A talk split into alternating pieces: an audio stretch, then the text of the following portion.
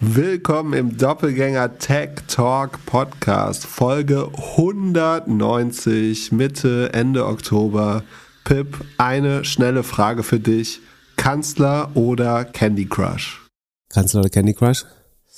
Du spielst auf ein Foto an, das ich gestern gesendet habe, ähm, das aber nicht so wichtig war, fand ich. Ich fand es äh, sehr, sehr witzig. Es hat, hat meinen Tag ein bisschen schöner gemacht. Was Aber du witzig? du, ja, also de, de, dein Untertitel. Also du äh, saßt im Flugzeug, dafür gibt's bestimmt die ein oder anderen bösen Kommentare. Du musst uns noch erklären, warum. Ähm, genau, also ich sage ich fliege normalerweise nicht mehr inland. Äh, Und zwar sowieso mein erster Flug seit, also Kurzstrecke, der erste seit vier Jahren oder was weiß ich. Ähm, der Grund war, ich habe den letzten Zug äh, verpasst. Hab's aber bevorzugt, so, um, um diesen Podcast, unter anderem um diesen Podcast gut vorzubereiten, noch äh, abends nach Hause zu kommen. Und deswegen äh, musste, durfte ich fliegen. Hab das kompensiert äh, natürlich und gleichzeitig das extra CO2 für ein Hotelzimmer gespart dabei. Und dann hast du Candy Crush mit Laschet gespielt. Nein, aber also ja, ähm, Armin Laschet, der ehemalige Kanzlerkandidat der CDU, saß äh, neben uns und der hat so eine lustige Art, das Handy zu halten. Das sieht halt aus wie eine, diese so 55-Jährigen in der Tram, die Candy Crush spielen. Das fand ich ganz lustig, ja. Und zweite schnelle Frage, wie sieht's aus mit deinem Netflix-Short? Shortest du weiter oder bist du raus? Ach so, oh, oh, oh habe ich mich gar nicht. Ich glaube, ich habe mich noch nicht entschlossen, glaube ich. Dann, du hast ja gesagt, ich soll weiter. Also die Gefahr ist, da kommen wir später noch drauf, so was die eigentliche Gefahr ist, aber können wir auch jetzt schon sagen. Also was Netflix schon gesagt hat, ist, dass sie ihr Family Sharing Feature weltweit ausrollen wollen. Und das scheint ja äh, in den Testmärkten gut funktioniert zu haben. Ähm, da ist natürlich die Gefahr, dass das tatsächlich zu einem Mauwachstum führt dann. Ähm, ich bin mir nicht so sicher, ob es zu einem signifikanten Umsatzwachstum führt. Der Umsatz ist ja auch geschrumpft dieses Mal, das muss man auch sagen. Und Netflix hat gesagt, sie guiden nicht mehr Maus, also Monthly Active Users. Das heißt, sie haben gesagt, sie halten diese Kennziffer nicht mehr für ausschlaggebend äh, in, oder so ausschlaggebend in Zukunft, dass sie die unabhängig vom Umsatz und Earnings und was man normalerweise sozusagen, wo man Forecasts macht äh, für die Analysten, wollen sie das nicht mehr sagen, ob sie glauben, sie haben nächstes Jahr mehr oder weniger Maus. Das, ja,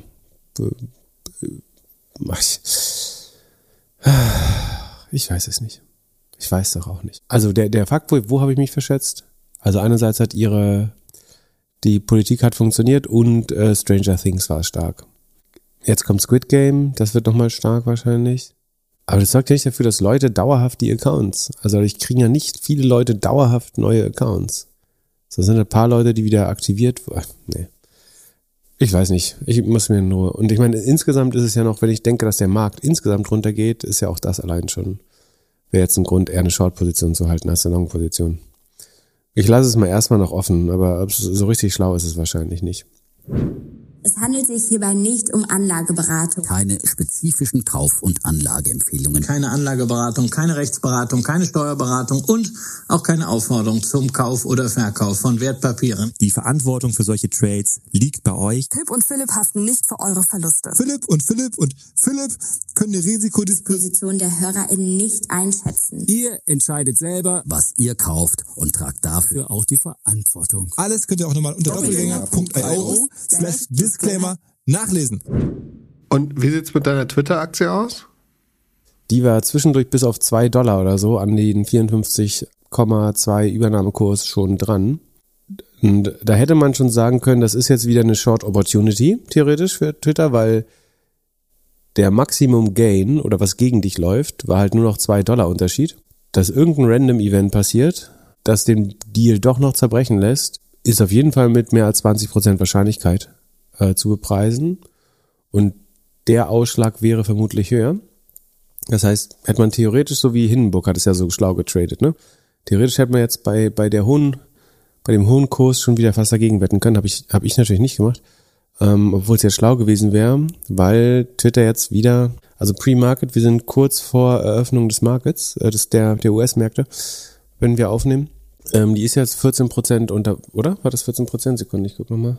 Ja, ist jetzt mittlerweile aber wieder hochgegangen. Also jetzt ist nur noch minus 3,5 Prozent. Ah, minus 4 sehe ich. Ja, okay, das ist besser. Okay. Aber zwischenzeitlich war Twitter wieder 14 Prozent im Minus.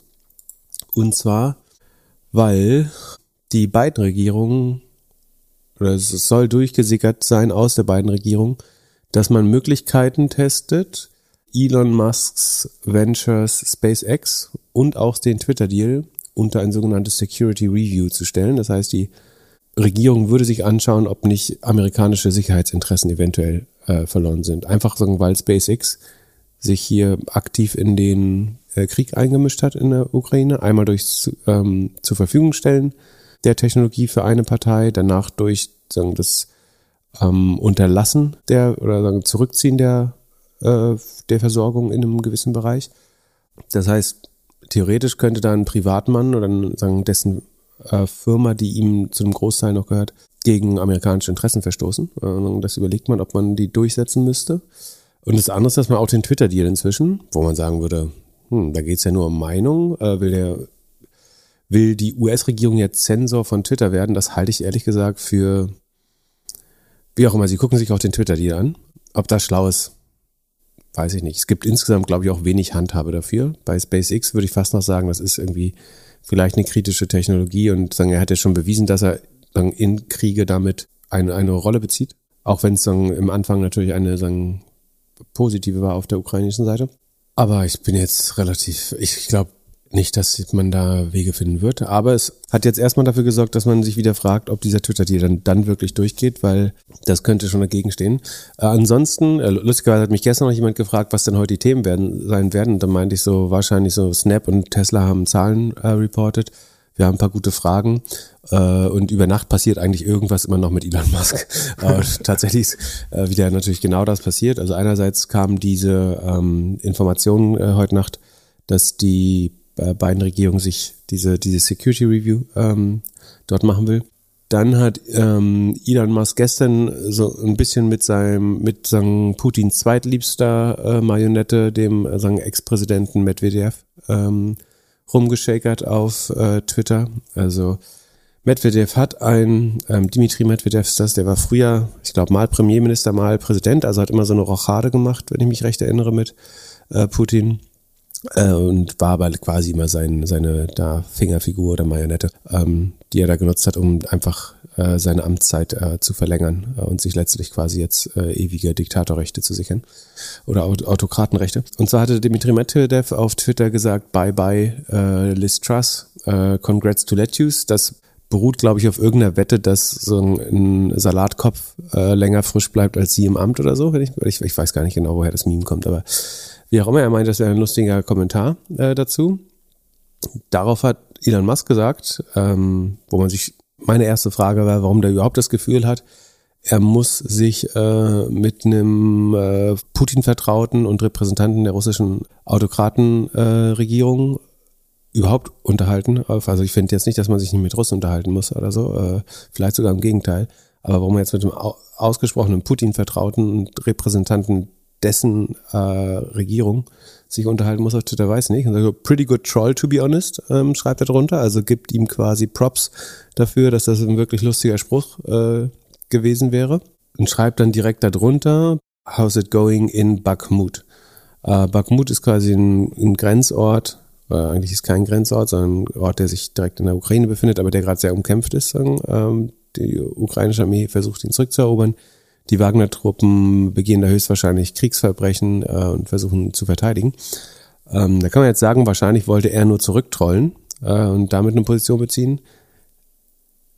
Das war trotzdem die Frage, ob man so einen Ort, in dem äh, Zivilisten sterben, jetzt unbedingt zu einem Internet-Meme oder so ein, zu, für, für das Trolling von Medvedev benutzen musste. Und die Antwort darauf, die er quasi damit provoziert hat, ähm, und damit, und das finde ich das eigentliche Problem, dass er Dimitri Medvedev einfach, Elon Musk hat ja wie viel, 150, äh, nee, 110 Millionen Follower. Allein, dass der mit diesem russischen äh, Troll und Putin-Vertrauten spricht, gibt ihm viel zu viel Sonne und der hat sicherlich dadurch äh, Follower gewonnen und kann damit noch besser russische Propaganda äh, verbreiten. Das halte ich für unheimlich gefährlich. Selbst wenn er versucht hat, nur ihn zurückzutrollen, äh, ist das, glaube ich, nicht schlau, wenn man so schlau ist wie Elon Musk ähm, angeblich sein soll. Auf jeden Fall schreibt Medvedev äh, so als Antwort darauf, see, see you in Moscow on the Victory Day. Also so mehr oder weniger, wir laden dich zur Siegesparade ein. Und ja, so, das hat jetzt quasi halb Twitter gesehen dadurch, ähm, dass er sich da eingemischt hat. Nicht so schlau. Nee. Ja? Wie wahrscheinlich findest du es, dass Elon das einfach nur macht mit dem Ziel, dass das US-Government sagt, hey, du darfst Twitter nicht kaufen? Also ist er Oh, einfach. das wäre schlau. Er sabotiert seinen eigenen Deal und sagt, Genau. höhere, höhere Gewalt, ich, konnt, ich hätte gern gekauft für 44 Milliarden, but they don't let me do it. weil der scheint uns ja immer zwei, drei Oh. Schritte voraus. Du Nee, gar nicht, aber es ist ja, also du hast ja immer das Gefühl, er findet schlau. irgendeinen Scheiß, der, der, der nicht klappt. Also, er hat ja wahrscheinlich auch die besten Berater und die werden sich wahrscheinlich hinge hingesetzt haben und gesagt, okay, das sind die drei, vier Sachen, die wir machen können, damit der Deal irgendwie platzt. Ähm, super schlauer Gedanke, äh, finde ich sehr gut. Also du musst, also er kommt rechtlich, sozusagen vertragsrechtlich, zivilrechtlich kommt er aus dem Deal nicht raus. Ich glaube, das ist relativ klar. Das hat sich bis vor kurzem auch im Kurs gezeigt. Es gibt zivilrechtlich ähm, keine Handhabe, diesen Deal aufzulösen. Ähm, so, das haben seine Anwälte gesagt. Das hat äh, der, der, der Richter, die Richterin in Delaware eigentlich schon äh, signalisiert, dass die Zeichen darauf stehen, äh, es gibt keinen Weg zurück aus dem Deal. Das heißt, was er braucht, ist höhere Gewalt, äh, politisches Eingreifen. Das wäre vielleicht der, oder die sagen Zusammenfallen der Finanzierung. Das ist sozusagen so ein, einfach, wie ihm die Leute hinterhergelaufen sind am Anfang, sehr schwer zu konstruieren. Jetzt kann man natürlich sagen, die, die letzten Wege wären politisches Eingreifen, Regulatorik, sowas. Ähm, da gibt's normalerweise Vorbehalte in solchen Verträgen, dass man sagt, wenn das aus irgendeinem Grund nicht an der Kartellbehörde vorbeikommt, gibt's dann eben diese entweder 1 Milliarde Strafzahlung oder wir sehen es sogar als Pech gehabt für beide. Hm. Ich meine, ich weiß, ich weiß jetzt nicht, ob er das mit diesem Medvedev-Dialog da schürt, aber ich war schon sehr überrascht, dass die beiden Regierungen, bei, bei SpaceX verstehe ich es, beim Twitter-Deal verstehe ich es überhaupt nicht. Das, das ist auch ein, also die Republikaner sind ja eh, also zumindest sagen die sehr weit außen, sind ja sowieso gerade überzeugt davon, dass sie überall nur gesilenced werden, der woke Mob und die Twitter, demokratische Twitter-Blase und sie sie fertig macht. Dann jetzt als demokratische Regierung zu sagen, wir greifen in so einen Deal ein, ist ähm, bad look, wie sagen wir sagen? Bad look. Ähm, kein guter Anschein, den sie damit erwecken. Ich weiß nicht, was wäre, also für, für Elon Musk äh, wäre das 20 Milliarden wert, die er spart, wenn jemand anders für ihn diesen Deal torpediert. Finde ich einen sehr, sehr spannenden Gedanken. Gefühlt, also entweder sagen, geht er langsam den, den Weg von Kanye, äh, was, was seine Einlassung eingeht, oder sagen, noch am Anfangsstadium würde ich sagen, aber es scheint so ein bisschen über den Peak seiner geistigen Gesundheit hinweg zu sein. Oder er macht das alles sehr bewusst, um eventuell auch schlechte Zahlen oder diesen Deal ähm, zu überdecken. Sollte er das nicht schaffen, aus diesem Deal rauszukommen, ähm, da kann ich schon mal eine schlechte Prediction äh, mir selber anlassen. Und zwar habe ich ja auf der Project A-Konferenz ähm, slash in, in seinem Live-Podcast gesagt, dass ähm, Elon Musk jeden zweiten Mitarbeiter gehen lassen äh, wird bei Twitter, äh, um irgendwie den Schuldendienst für diese Finanzierung stemmen zu können. Da, das war ähm, insofern falsch, dass er drei von vier Mitarbeitern entlassen will. Äh, was äh, aufgrund von Informationen, die die Washington Post erhalten hat oder Zugriff darauf bekommen hat, aus Dokumenten oder Dialogen, die Elon Musk mit seinen Finanziers dieses Deals äh, gehabt haben soll. Und äh, darin scheint erwähnt zu werden, dass er von den 7500 Twitter-Angestellten bis zu 5500 entlassen könnte. Das entspricht ungefähr 75 Prozent. Ähm, das ist tatsächlich das, was äh, wirtschaftlich nötig wäre, vermutlich, um diesen Deal irgendwie lukrativ für die äh, Finanziers zu machen. Wäre natürlich spannend, ob man das mit 50 Prozent, ehrlich gesagt, kann man ganz sicher äh, Twitter auch irgendwie noch sinnvoll weiterführen. Ob es mit ähm, 25 geht, das ist dann die, die, Frage, wo man dann das, wo legst du dann das Augenmerk rauf? Ähm, wie verkaufst du noch Werbung? Ähm, du könntest halt, also ein, eine Sache, die an die ich glaube, ist, ich glaube, es ist viel günstiger an Subscription, also auch aus OPEX-Sicht, aus, Kost, also aus Sicht der operativen Kosten, ist es wahrscheinlich günstiger, ein Subscription-finanziertes Modell zu unterhalten, das, glaube ich, hoch automatisiert ist, als ein Werbebetrieb, wo du halt viele noch Sales-Leute, Media, so die ganzen Leute, die irgendwie in irgendwelchen Restaurants abhängen, Advertiser einladen und rumkuscheln. Das ist wahrscheinlich viel teurer, als einfach ein Subscription-Button und Stripe einzuführen. Ähm, das heißt, da könnte man sicherlich sparen. Ich glaube, es wäre gefährlich, bei Identity und Security zu sparen.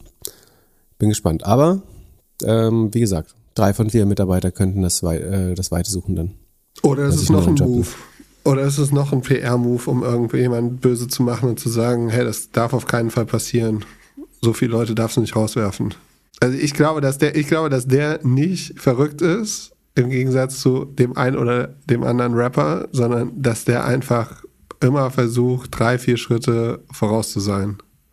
Manchmal überwirft er sich. Das ist schon wahrscheinlich, ja, glaube ich auch. Ich würde auch nicht unterstellen, dass er jetzt irgendwie äh, verrückt ist. Ich glaube trotzdem, dass er ein bisschen mehr getrieben ist, als dass er treibt gerade.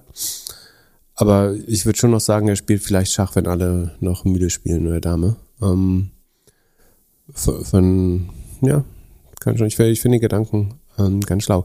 Ansonsten sozusagen, was er sonst damit vielleicht so ein bisschen auch überdeckt, sind die Tesla-Zahlen. Die, die waren nicht schlecht. Äh, Tesla hat sozusagen lange keine super schlechten Zahlen geliefert. Sie haben aber etwas enttäuscht beim Umsatz. Der ist nicht so hoch äh, ausgefallen, wie man gedacht hatte und äh, dementsprechend dann auch der Rohmarge.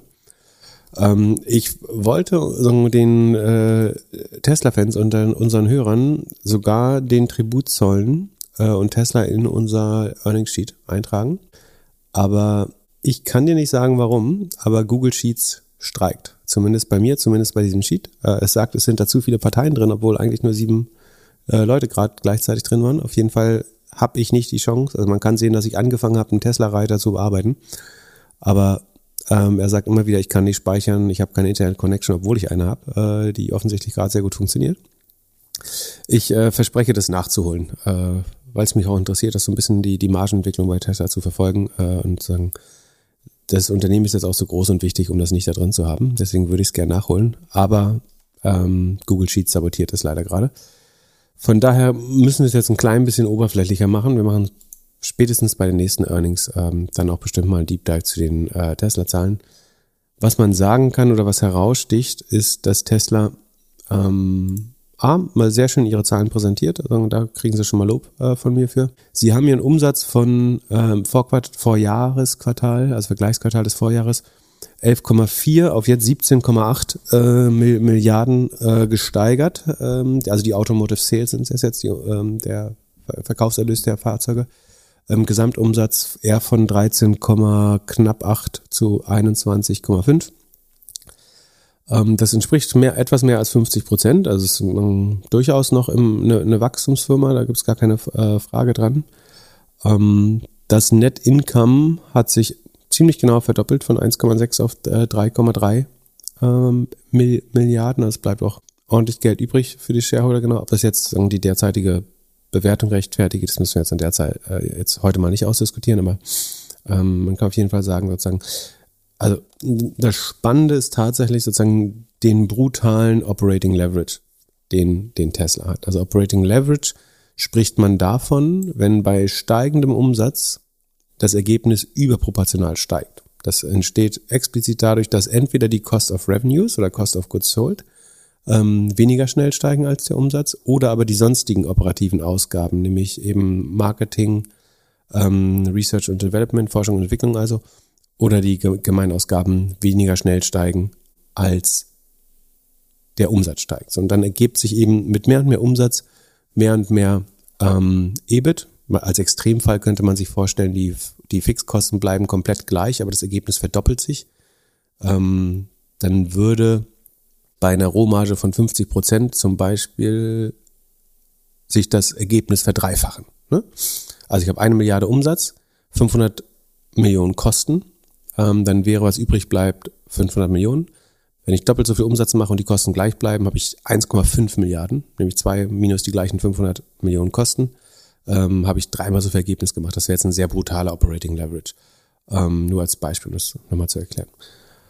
Ähm, bei Tesla ist es natürlich nicht so krass, aber was man schon sagen muss, in der Zeit, wo sich jetzt, wo die Umsätze um circa etwas über 50 Prozent gestiegen ist, sind die gesamten operativen Ausgaben von 1,656 auf 1,694. Also doch fast genauso, wie ich gesagt habe. Es ist tatsächlich, also die Cost of Goods Sold oder Cost of Revenues, die, der Wareneinsatz, das ist logisch, wenn ich mehr Autos baue, dann brauche ich auch mehr Rohbetriebsstoffe und so weiter. Aber die wirklich operativen Ausgaben, die sind einfach gleich geblieben in das ganze Jahr, während Tesla 50 Prozent mehr Autos oder zumindest Umsatz mit Autos gemacht hat. Ähm, und das ist natürlich Wahnsinn. Das kann man jetzt positiv sehen. Also aus finanzieller Sicht ist das mega spannend, äh, so einen großen Operating Leverage. Jetzt kann man sagen, das liegt daran, dass das eine Technologie- und Software-Company ist. Äh, man verkauft mit jedem Auto einfach ein weiteres Stück Software, ohne dass da, dass man mehr Software entwickeln muss jedes Mal. Sagen, ne? Das ist einfach ein weiteres Endgerät, äh, so wie bei, bei Windows oder so, wo ich das zu null äh, variablen Kosten rauflade. Also ich brauche ja keine CD oder so, um das da reinzuladen, wie, wie bei deutschen Autos manchmal noch in den vergangenen Jahren. Ähm, sondern ich lade das da hoch, fertig, eine Kopie mehr. Ähm, damit skaliert es so. Jetzt muss man mal sagen, dass selbst die größten, erfolgreichsten Software-Companies, auch die haben Operating Leverage, aber trotzdem wachsen da die, die Forschung und Entwicklungskosten mit. Also bei Tesla äh, Forschung und Entwicklung ist von 611 Millionen auf 733 Millionen äh, gestiegen. Man sieht, sie haben eingespart, also wenn das steigt und es insgesamt glatt bleibt, haben sie eingespart bei ja, ein bisschen General Admin und sie hatten vor einem Jahr ein bisschen Restrukturierungskosten. Haben Sie vielleicht ähm, gemerkt, dass das mit dem autonomen Fahren nichts wird und geben jetzt da nicht mehr so viel Geld aus? Das ist eine Sache. Also auf jeden Fall muss man sich fragen, warum prozentual Tesla immer weniger, also man muss das ja eben im Vergleich zum Umsatz sehen. Und mal als Beispiel, ich habe jetzt gerade gesagt, Tesla gibt äh, 733 Millionen, also im Gesamtjahr sagen wir rund drei Milliarden für Forschung und Entwicklung aus. Kennst du die Zahl, sagen die korrespondierende Zahl von äh, VW zufällig? Schätz nee. mal, wie viel Geld, also Tesla gibt drei Milliarden für Forschung und Entwicklung aus, was gibt VW aus? 30. Nein, nicht ganz, 15,5 ungefähr. Aber es ist der, ich, es ist oder war der größte R&D, also Forschung und Entwicklungsspender äh, der Welt, der VW-Konzern. Das muss man sagen, viele Marken, viele Technologien, ne, weil im Auto, im Verbrenner sind viel mehr, du musst am Vergaser forschen, du musst am Motor forschen, du musst an der Lichtmaschine, was weiß ich, wobei das natürlich auch von Zulieferern. Genau genommen müsste man das Forschungs- und Entwicklungsbudget der Zulieferer noch dazu rechnen. Ne? Also das Betrugsdevice hat ja Bosch gebaut zum Beispiel und nicht VW selber. Wie auch immer, aber VW gibt dann, wenn man das auf den Umsatz, nämlich 220 Milliarden macht VW ungefähr äh, im Jahr, umrechnet, geben sie aber so sieben Prozent rund, würde ich schätzen, ähm, habe es nicht nachgerechnet, für Forschung und Entwicklung aus, während Tesla von, das ist jetzt Quartalssicht, aber wir können es auch aufs Jahr machen, aufs Jahr sind sie bei 60 Milliarden, drei, also fünf Prozent geben sie aus für Forschung und Entwicklung obwohl sie auf einer viel kleineren Skala sind. Also normalerweise äh, VW ist halt viel, viel größer, obwohl auch nur noch viermal so groß beim Umsatz eigentlich, wenn man es genau nimmt. Also du kriegst theoretisch, kriegt, kriegt man weniger für sein Geld. Ist auch, also ich finde es komisch, dass die innovativste Autocompany der Welt prozentual gesehen das kleinste Forschung und Entwicklungsbudget hat. Das ist, das kannst du sagen, vielleicht ist die Forschung und Entwicklung wirklich so innovativ, weil man nicht an Patenten forscht, sondern an Software, die sofort einsetzbar ist. Äh, also man, man baut nicht irgendwelche Motorgenerationen über sieben Jahre oder zehn Jahre mit zehn Jahres äh, Entwicklungszyklen, wie das bei so verbrennungsbasierten Autobahnen oft ist, dass man irgendeine Plattform baut, die dauert vielleicht zehn Jahre Entwicklung. Dann werden acht Jahre darauf Autos gebaut bei zehn verschiedenen Marken. Äh, irgendwie der Seat, der Octavia und der Golf und der was weiß ich, alles auf der gleichen Plattform. Das ist schon eine andere Logik, glaube ich, die Tesla verfolgt und VW. Aber Wahnsinn schon, wie groß dieser operative Hebel ist. Aus finanzieller Sicht spannend, ob das langfristig die innovativste Company damit bleibt oder ob sie nicht insbesondere von China zum Beispiel auch äh, Druck bekommen und ob man, also ich glaube ja sowieso nicht, dass sie der führende Self-Driving äh, sozusagen Player sind. Äh, das scheint auch objektiv nicht wahr zu sein. Ähm, aber ob man das damit werden kann mit dem Budget, ist die Frage. Ja, und die Tesla-Aktie, hat er auch eher nicht so gut reagiert darauf. Da hatte man sich noch mehr Wachstum versprochen. Vor allen Dingen, weil natürlich die drei großen Fabriken eigentlich langsam so durchs Ramp-up durch sein äh, sollten. Grünheide läuft natürlich noch nicht auf voller Kapazität. Ja, aber es waren keine schlechten Zahlen, das würde ich gar nicht sagen. Ne? Also es ist ähm, profitabel, haben 15 Sekunde, ja nicht 14 14 Prozent äh, äh, Profitmarge, ähm, Sekunde, Cashflow ist sicherlich auch, 5 Milliarden operativen Cashflow, das sind äh, 23 Prozent rund, äh, also ich rund das jetzt alles im Kopf, ich habe es nicht genau ausgerechnet, ähm, sind schon sehr solide Zahlen. Nee, nicht so, dass sie die Bewertung rechtfertigen, aber ähm, schon ganz spannend. Wie gesagt, ich versuche sie mal über die Tage, wenn äh, Google Sheets mich wieder lässt, auch mit in Sheets zu nehmen. Hättest deinen Flugnachbar Laschet ja schon mal fragen können, wie Elon so ist. Fällt mir gerade auf. Ach stimmt, die haben sich ja getroffen. Der reist aber so ganz alleine, nicht mal mit Koffer. Ach so, oder vielleicht hat er den Koffer noch abgeholt. Der ist so ein Kofferaufgeber bestimmt. Ähm, ja, fand, ich äh, lustig. Ja, oder er hat zwei sehr einsam auf mich. Aber äh, Tesla, letzte Frage dazu. Wird die Aktie sich jetzt doch mal bewegen, je nachdem, was mit Twitter passiert? Also, Also wenn Beispiel, der Twitter-Deal ultimativ durchgeht, dann würde die Aktie noch mal ein bisschen leiden, glaube ich. Das ist, das hielt ich auch für richtig. Ähm, weil das wird Attention kosten, das wird, es ist unwahrscheinlich, dass kurzfristig, vielleicht langfristig, aber kurzfristig, dass Elon Musk in einem besseren Licht erscheinen lässt, was mit, den, mit Twitter in den ersten Monaten passieren wird. Ähm, ich würde mir wünschen, dass, äh, ich mag Twitter ja als Plattform, äh, es gibt durchaus auch Leute, die sagen, lasst uns die letzten Tage äh, auf Twitter noch genießen. Aber ähm, ich würde mir natürlich wünschen, dass äh, daraus was nicht Schlechteres, vielleicht sogar Besseres wird. Ähm, zu, zutrauen würde ich ihm sogar. Ich glaube, es gibt eine Chance. Ähm, ich glaube, es ist alles andere als sicher. Aber dass das sozusagen ihn als Person jetzt kurzfristig äh, wieder, dass es sein, seinen Heiligenschein, seinen Halo-Effekt äh, verstärkt verbessert, hielte ich für eher unwahrscheinlich leider. dann lass uns zu Snap gehen. Da sehe ich gerade After das, Hours das kann er bald dazu kaufen, wenn es weiter so ein Kurs, Kurs sinkt. minus 29% After Hours. Was ist denn da passiert? Ja, ich bin da zum Glück nicht mehr. Das Gute ist, ich bin noch, ist die Börse schon offen? Nee. Ähm, ich bin ja noch Short Meta und Short Pinterest, aber zum Glück nicht mehr Long Snap. Das heißt, Snap wird natürlich die anderen werbebasierten Plattformen mit runterreißen. Ähm, das könnte mir dann ein bisschen helfen heute. Ähm, und zum Glück bin ich nicht mehr Snap Long. Ähm, ich glaube, strategisch ist Snap schon noch eigentlich ganz spannend positioniert. Aber die Zahlen, ich habe nicht ganz verstanden, warum die jetzt so schlecht waren, ehrlich gesagt. Das muss ich auch mal äh, gestehen. Wir können ja mal erstmal durchgehen. Snap, wissen wir, ist die Mutter von Snapchat, äh, Kamera Social Network äh, Company. Hat's geschafft. Also der Umsatz war letztes Jahr im Schnitt, Sekunde, achso, jetzt geht's Sheet natürlich nicht. Okay, dann wie rechne ich das jetzt schon im Kopf aus? Sekunde 60, 60 plus 160 sind äh, 280 sind 70. Also im letztes Jahr, letzten Jahr sind sie im Schnitt mit 70 Prozent äh, gewachsen, im Top-Quartal, dem Q2 sogar um 116 Prozent.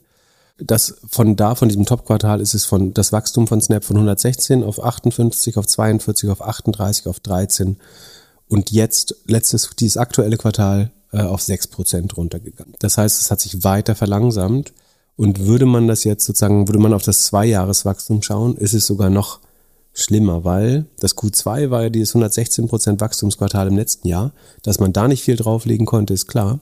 Aber das Q3 hatte nur noch 57 Prozent und da hat man jetzt auch nur 5 Prozent draufgelegt. Und das ist gesamt auf Zweijahressicht gesehen, äh, natürlich hat man das Wachstum sogar halbiert. Also das, die Wachstumsrate halbiert.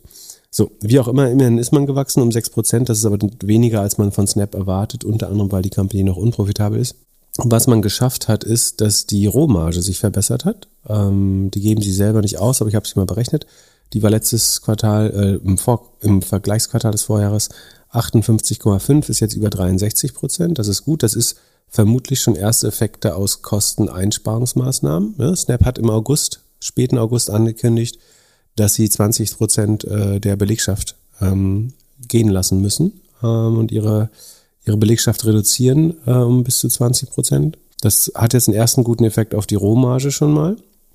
Und dann sieht man auch, dass die sonstigen Kosten, die wachsen zwar noch mit 25 Prozent, das ist aber eine Verlangsamung. Also auch da sieht man Sparmaßnahmen. Und theoretisch müsste man jetzt, also die gesamten operativen Kosten sind äh, ungefähr eine Milliarde. Und 150 Millionen davon sind aber Restrukturierungskosten, also Severance, Abfindungspakete äh, für diese Menschen, jetzt hat gehen lassen. Ähm, das heißt, würde man die 150 abziehen, dann hätte man nur 860 Millionen äh, an operativen Ausgaben und dann würde das Kostenwachstum tatsächlich nur ungefähr dem Umsatzwachstum entsprechen. Das heißt, äh, man hätte sozusagen den, die Cashburn so ein bisschen äh, eingedämmt. Da man diese Restrukturierungskosten nach Gap jetzt aber erstmal äh, sagen, mitverbuchen muss im Net Income und im Operating Income, ist man jetzt bei 1,1 Milliarden Umsatz rund ungefähr 300 Millionen Minus. Ähm, das entspricht einer operativen Marge, einer negativen von 6, minus 26 Prozent. Ähm, also man verliert äh, ungefähr ein Viertel des Umsatzes. Wie gesagt, diese 300 Millionen setzen sich aber einerseits zusammen aus 150 einmaligen Restrukturierungskosten, also einfach Abfindungsgeld, was einmalig bezahlt wird. Und man muss sagen, die Kostenersparnis, dadurch, dass die ähm, Entlassung äh, Mitte, Ende August kam, ist die Ko Kostenersparnis im Q3 natürlich noch gar nicht voll eingetreten, sondern sagen maximal zu zwei Dritteln. Ähm, die Abfindungskosten sind aber zu 100 Prozent schon realisiert. Das heißt, die Kostenbasis sollte sich nächstes Quartal nochmal leicht verbessern. Ähm, sogar, also man, man würde jetzt damit rechnen, ich würde jetzt damit rechnen, dass die OPEX unter einer Milliarde liegen könnten nächstes Quartal. Ähm, und das andere ist, dass in diesen 300 Millionen Verlust nach GAP, also nach den sozusagen strengsten äh, Accounting-Standards in den USA, sind allein 340 Millionen Share-Based Compensation, also Mitarbeiterbeteiligungsprogramme drin. Und daraus, äh, so dem geschulten Hörer äh, oder Hörerin, äh, wird daraus klar, dass der operative Cashflow, äh, der Free Cashflow und äh, das adjustierte EBITDA, wo so, so, sowohl Restrukturierungsmaßnahmen als auch Share-Based Compensation, Mitarbeiterbeteiligungsprogramm rausgenommen werden, sind alle drei positiv. Ja, also Snap hat ein sehr solides Cash-Polster mit viereinhalb Milliarden Cash und Äquivalente und sie sind Cashflow positiv. Also sie nehmen mehr Geld ein, als sie verlieren. Warum sie jetzt trotzdem negatives Gap-Income haben, ist eben, dass man diese 340 Millionen an Aktien, die sie rausgeben äh, im Quartal, dort mit äh, hinein äh, nimmt formell.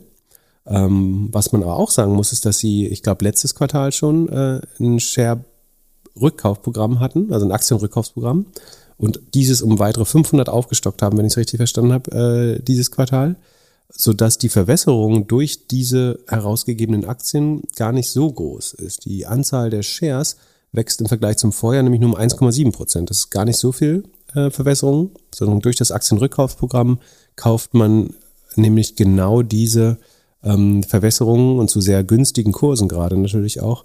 Ähm, also es ist relativ gesehen günstig. Ne? Wenn sie weiter so abstürzen, also nee, im Nachhinein waren es keine günstigen Kurse, weil sie jetzt nochmal 30 Prozent verloren haben, muss man auch wieder sagen. Ähm, Genau, aber sie balancieren das eigentlich ganz gut aus. Warum ist man jetzt, warum hat man die Kurse, die Aktie 30 Prozent gekellert? Natürlich, weil sich das Wachstum weiter verlangsamt hat. Und da hat man mehr erwartet und Snap war halt weiterhin noch, noch relativ hoch bewertet. Ein anderer Lichtblick, ich hatte in meiner Tabelle den Anstieg der Nutzer von 347 auf 362 äh, Millionen prognostiziert. Es ist bei 363 raus, ein ganz klein bisschen besser sogar noch. Und damit wächst die Anzahl der Nutzer um 4,6 Prozent und damit auch, ich glaube, das ist der höchste, An ja, also seit langem der höchste Anstieg, sowohl absolut als auch äh, relativ gesehen. Ähm, das heißt, das Nutzerwachstum ist weiter ähm, total im Fortschritt ähm, eigentlich.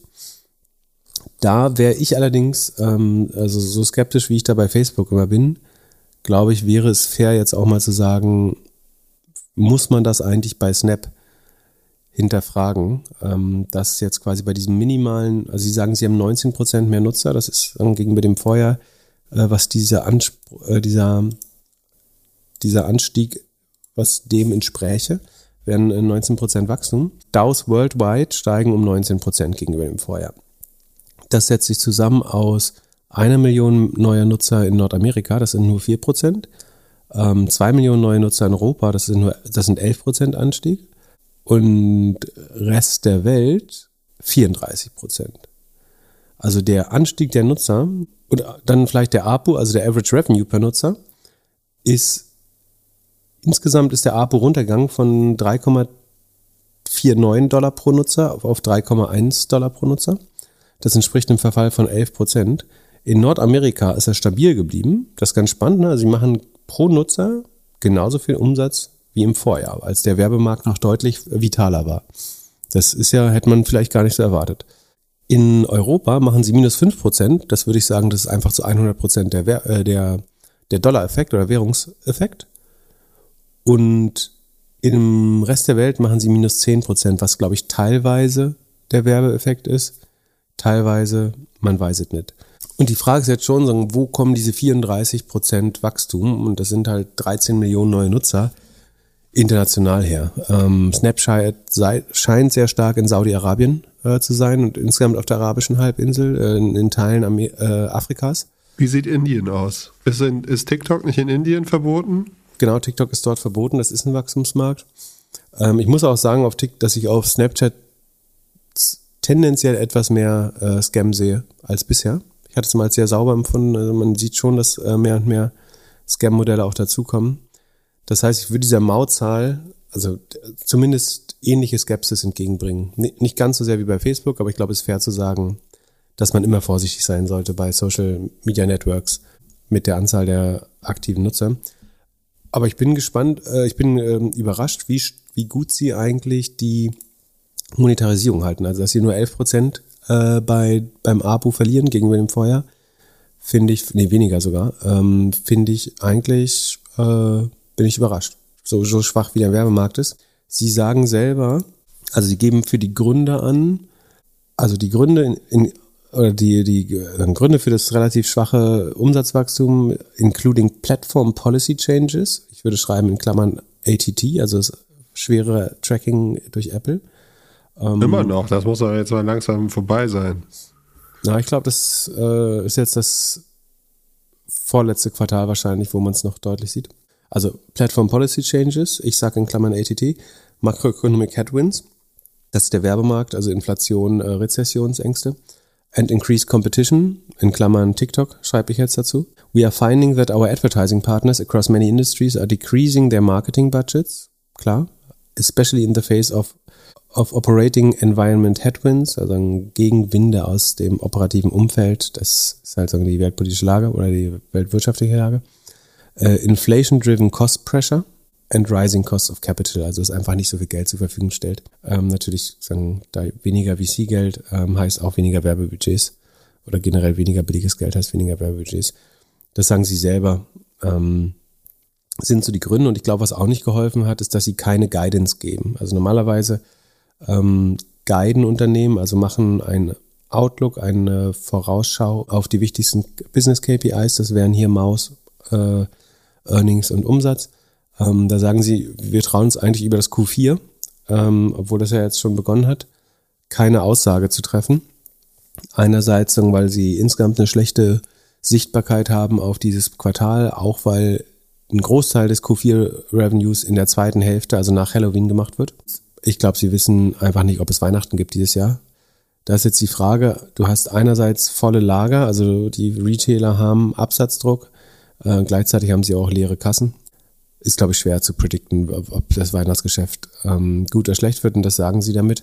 Sie sagen aber auch, dass bisher, also die, die, diese erste Monat des Quartals, der jetzt schon abgelaufen ist fast, na nicht ganz, ne, ist zum zwei Drittel abgelaufen, ähm, dass der ungefähr neun Prozent im Plus liegt. So, ähm, das wäre jetzt ja ein bisschen besser als das letzte Quartal. Das ist zwar immer noch einstellig und viel zu wenig für Snapchat, aber ähm, das wäre jetzt kein schlechtes Wachstum, aber ich, ich befürchte fast das Weihnachtsquartal ähm, wird schwer. Und, und noch eine Sache vielleicht, die spannend ist, dass sie haben ja Snap Plus eingeführt, sagen die, die Möglichkeit zu bezahlen und ein paar extra Features zu bekommen.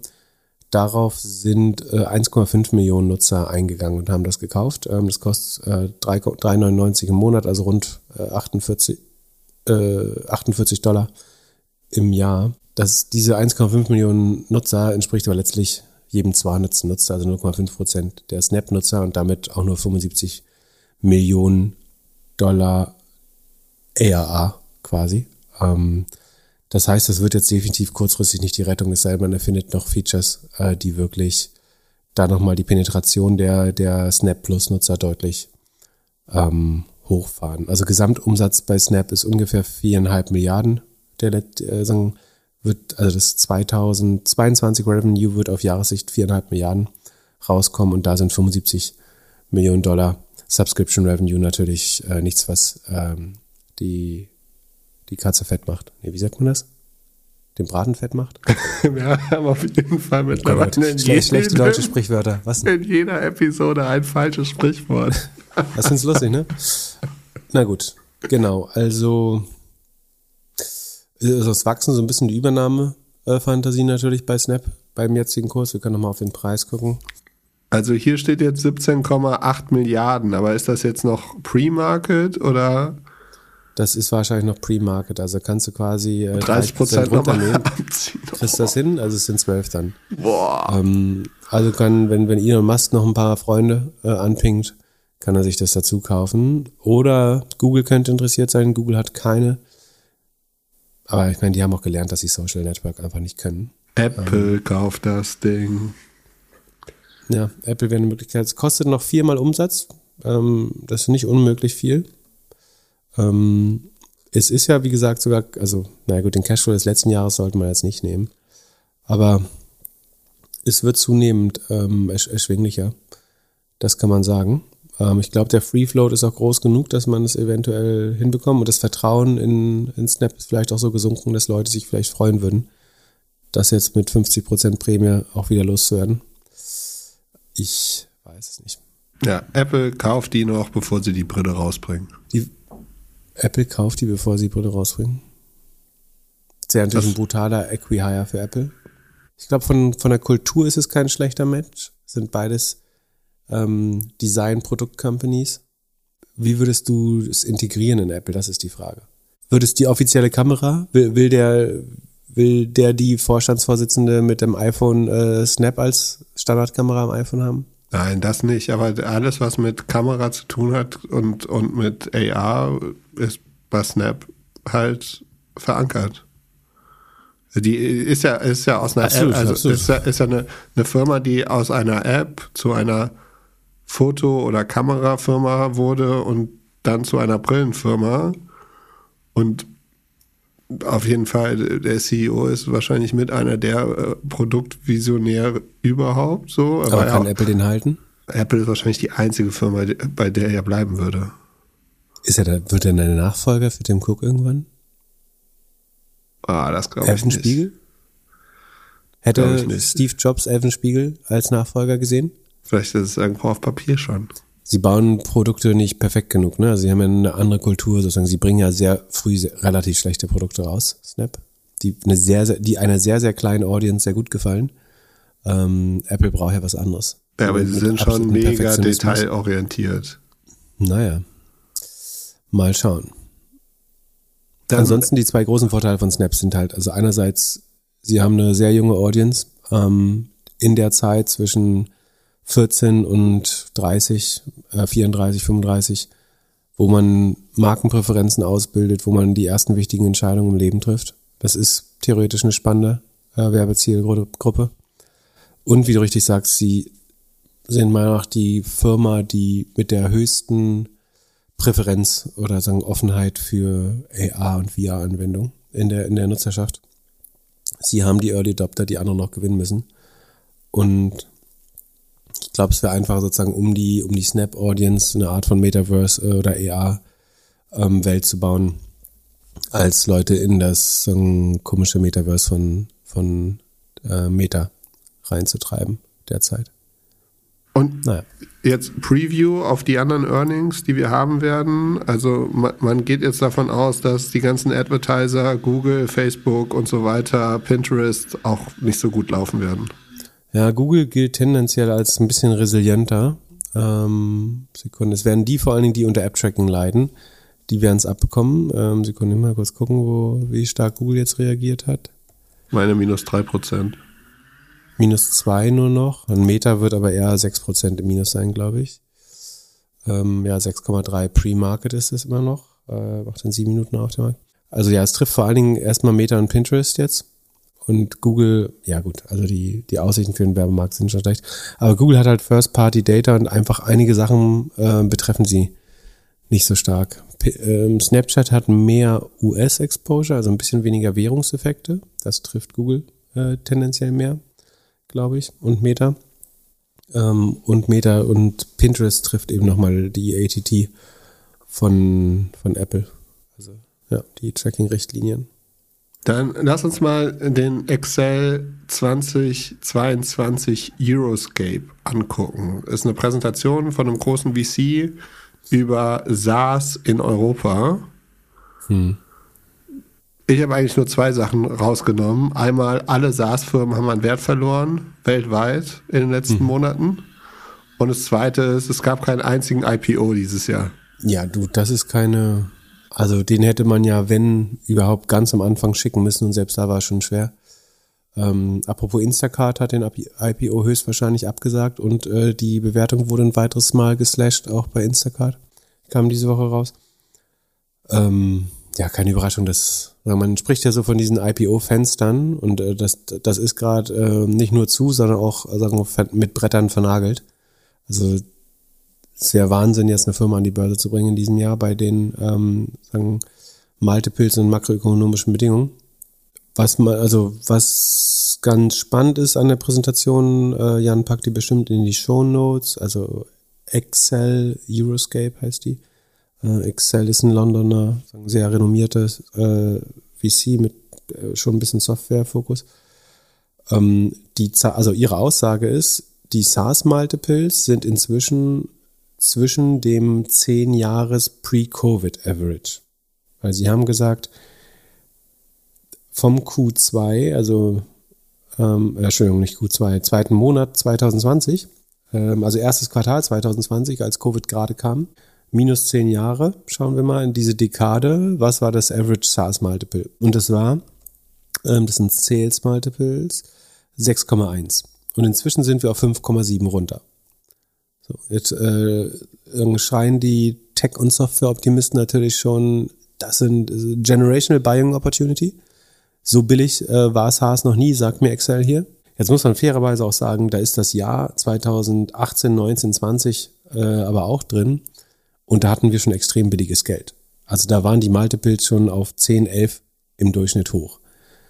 Und das historische SaaS-Multiple, also wenn wir 2005 ähm, bis 2016 nehmen und das die Great Financial Crisis vielleicht sogar als Outlier rausnehmen, dann wären wir eher um die 5, 5,5 Prozent, nämlich genau, wo wir jetzt sind. Also wir sind eigentlich, meiner Meinung nach sind wir nicht unter dem, also wir sind unter dem Pre-Covid-Average, aber unter dem historischen Average eher nicht, sondern man hätte jetzt diese Niedrigzinsjahre fairerweise schon rausschneiden sollen. Das finde ich nicht äh, ganz angebracht. Und ähm, das andere ist, wir haben jetzt halt andere Zinsen. Also diese Multiples nicht zinsbereinigt oder in irgendeiner Weise dazu zu schreiben, wie, also da müsste man halt eine Zinskurve mal rüberlegen. Weil du kannst nicht sagen, jetzt kostet alles sechsmal, aber das sind gerade hier, also Firmen, die ich mir, die jetzt noch nicht public sind, äh, die mit Sales Multiples bewertet sind, die sind in der Regel noch negativ oder die, die größten Teile der Cashflows liegen weit in der Zukunft. Und das ohne das Zinsszenario zu betrachten, finde ich ähm, intellektuell nicht ganz, ähm, also nicht sophistiziert genug, ehrlich gesagt. Es sind tendenziöse Daten, nettes Narrativ. Ich glaube, Softwareaktien sind natürlich günstiger. Also wir liegen noch auf ein Drittel des Covid-Peaks bei den äh, Bewertungen. Und das war natürlich eine Übertreibung. Ähm, von daher sind wir günstiger und ich glaube, man macht auch nicht viel falsch, wenn man ähm, sagen, weiter durchspart, ge gewisse Aktien oder Sparpläne ähm, oder jetzt auch wieder auf, auf fairen Kursen äh, einsteigt. Aber es, zur Great Financial Crisis waren die Multiples, das sieht man nämlich auch aus dem Chart, ähm, bei 2x. So. Davon, das würde ein weiteres Zweidrittel ein, also würden wir da hingehen, was ich, was, äh, ich nicht hoffe, dann hätten wir nochmal zwei Drittel Downward Potential. Von daher ist es, glaube ich, nicht so einfach wie zu sagen, also die, man hört hier sehr durch die ähm, Präsentation durch, wir haben hier, haben wir nicht schon übertrieben beim Abschlag, ähm, wir sind unterm Average. Das würde ich so nicht unterschreiben. Das ist deren Aufgabe, das vielleicht zu propagieren, aber wäre ich vorsichtig mit.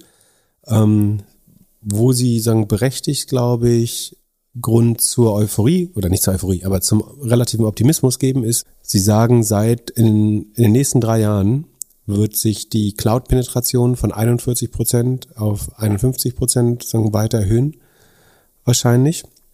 Der, die Ausgaben für digitale Transformationen werden sich äh, um fast 50 Prozent steigern in den nächsten drei Jahren. Die Ausgaben für Cybersecurity werden sich um 50 Prozent steigern in den nächsten vier Jahren. Ähm, dann steht hier noch das die Market Cap von USDC ähm, sich verhundertfacht hat. Krypto würde ich jetzt mal weglassen, das äh, hilft jetzt überhaupt nicht hier. Aber was man schon sagen muss, ist, glaube ich, dass dieser Wirtschaft, also SaaS, Cloud, Security, ähm, meinetwegen auch digitale Transformation, ist natürlich weiter ein Markt mit brutalem Rückenwind.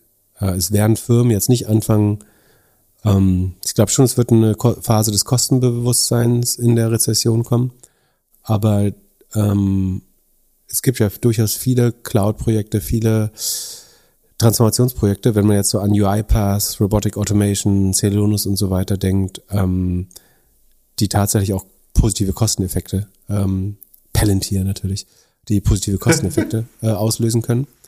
Ähm, von daher, das finde ich ein faires Argument, dass man sagt, lass uns nicht vergessen, fieser Rückenwind, wir haben eigentlich überall zweistellige Wachstumsraten in diesen Teilmärkten. Und das, warum sollte das aufhören? Dann kommt explizit die Frage, have we overcorrected? Da würde ich sagen, nein. Äh, wir haben, wir haben, wir haben korrigiert und das war total gesund. Ich glaube, überkorrigiert haben wir noch lange nicht. Ähm, sie machen das, sie vergleichen das mit Excel, also sie bauen da so eine Value Gap aus, aus den, aus der 30% historischen Kager des Cloud-Marktes, wenn ich das richtig verstehe, und sagt, da ist man jetzt drunter und man würde das zu billig kaufen. Auch da müsste man das mit inklusive der Zinsen betrachten. Ähm, Finde ich nicht. Das wird übrigens spannend, ähm, ob, ob Microsoft Azure weiter über 40 Prozent Wachstum liegen würde, ob AWS weiter über 30 Prozent Wachstum liegen würde.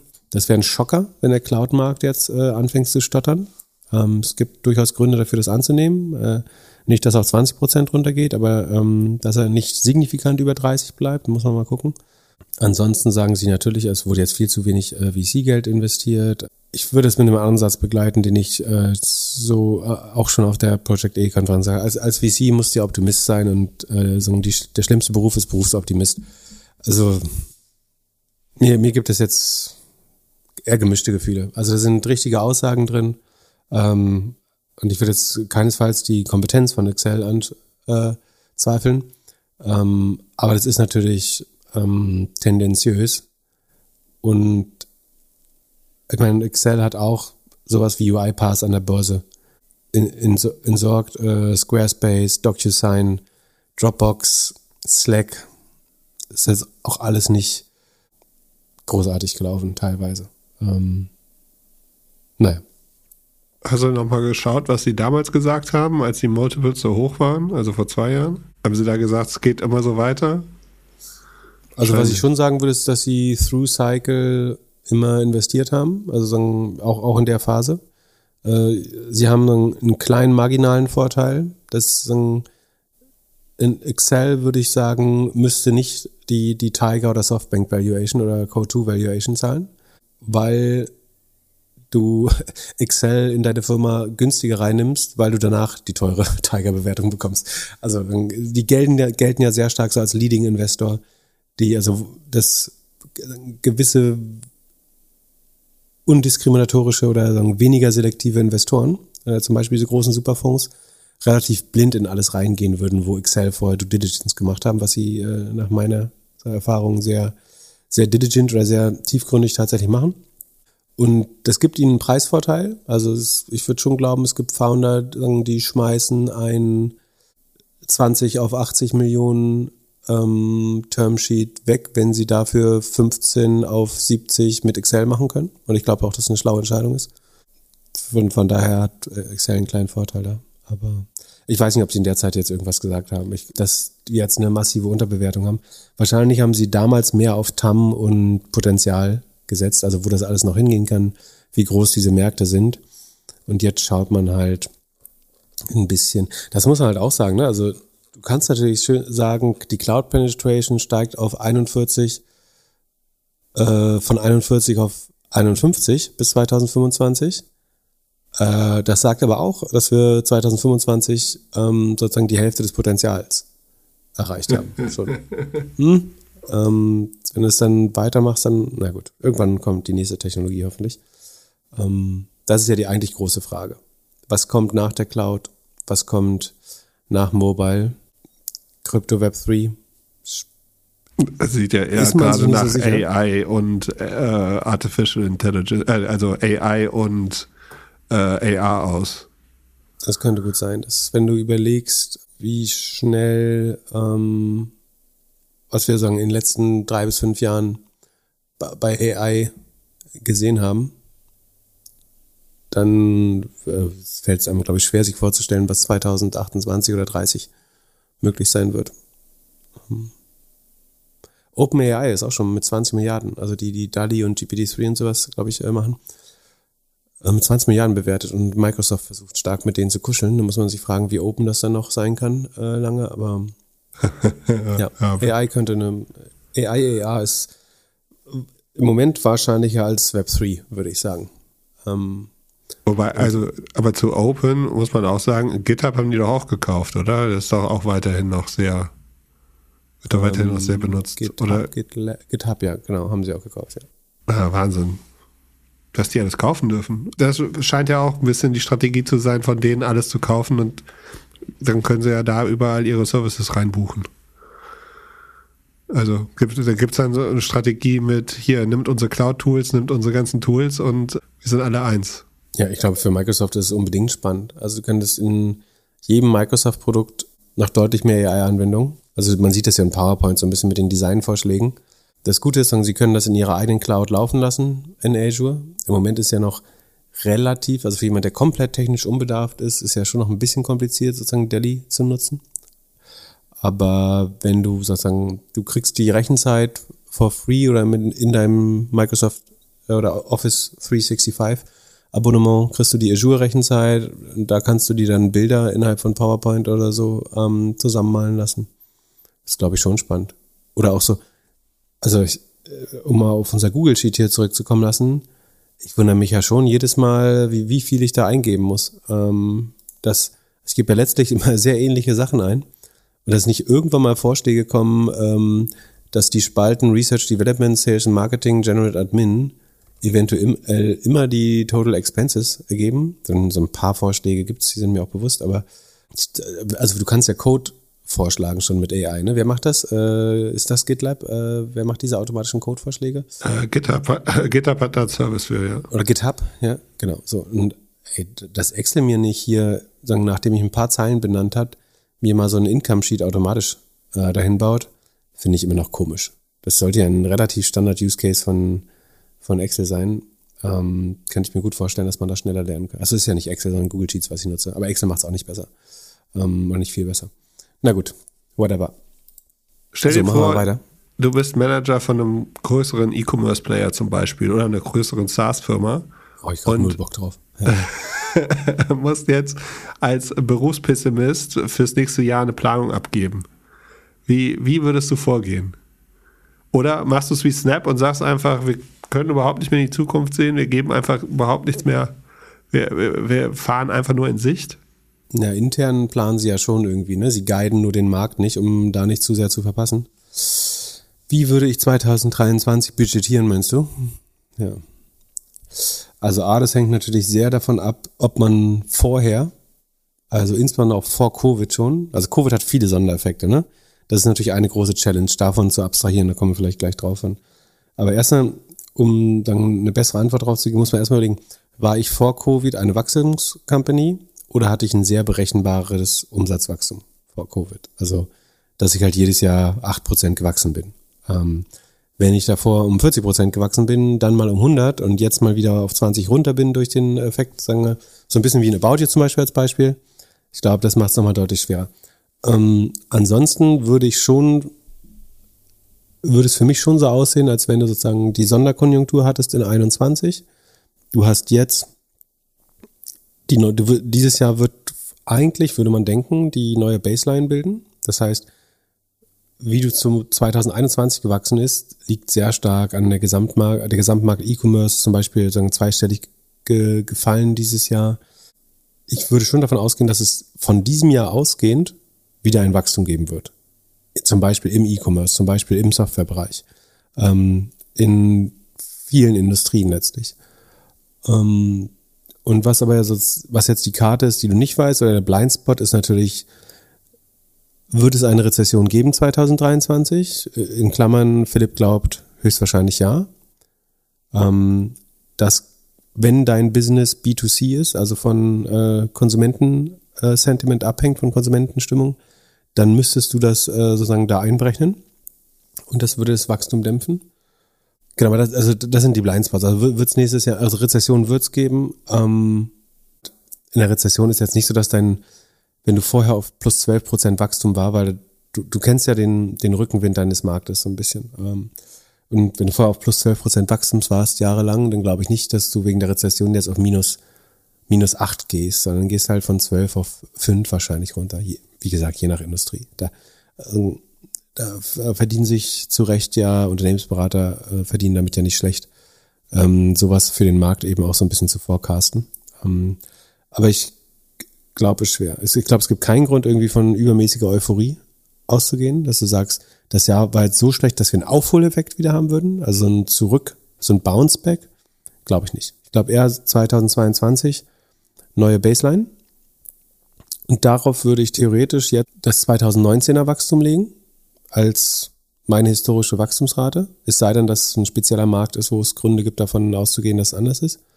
Und die würde ich dämpfen, um mein vermeintliches Exposure zu rezessiven Tendenzen. Also bin ich ein Konsumgüterkonzern, der absolut, ähm, sagen wir mal, verzichtbare Produkte, also sagen wir Home and Living, Großteil davon sehr gut verzichtbar, verschiebbar. Ob ich jetzt eine neue Couch kaufe, meistens macht die alte noch ein Jahr, ähm, dann sitzt man halt auf Flecken.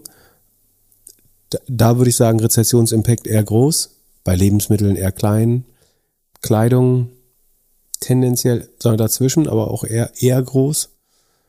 Und so müsste man das wahrscheinlich äh, modellieren, würde ich denken. Aber das Problem ist ja, du, äh, das, das klingt so schön, du hast ja immer noch andere Sondereffekte. Ne? Also es ist natürlich komplexer, weil du hast die Inventories sind voll. Ähm, so, die musst du ja auch noch loswerden. Dafür kaufst du nicht neu, neu ein, äh, sondern planst die abzuverkaufen. Das drückt auf die Marge. Schwer, wenn du jetzt beim Handel bleibst. Ich glaube, es gibt keinen Grund für Euphorie. Es gibt keinen Grund für, für Panik.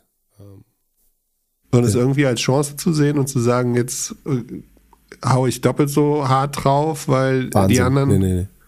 Also wenn du, wenn, wenn du sagen, die stärksten Unit Economics in deinem Markt hast, sagen wir in einem Wachstumsmarkt, alle Player sind noch unprofitabel, aber du, spannend, habe ich neulich gerade mit jemandem drüber geredet.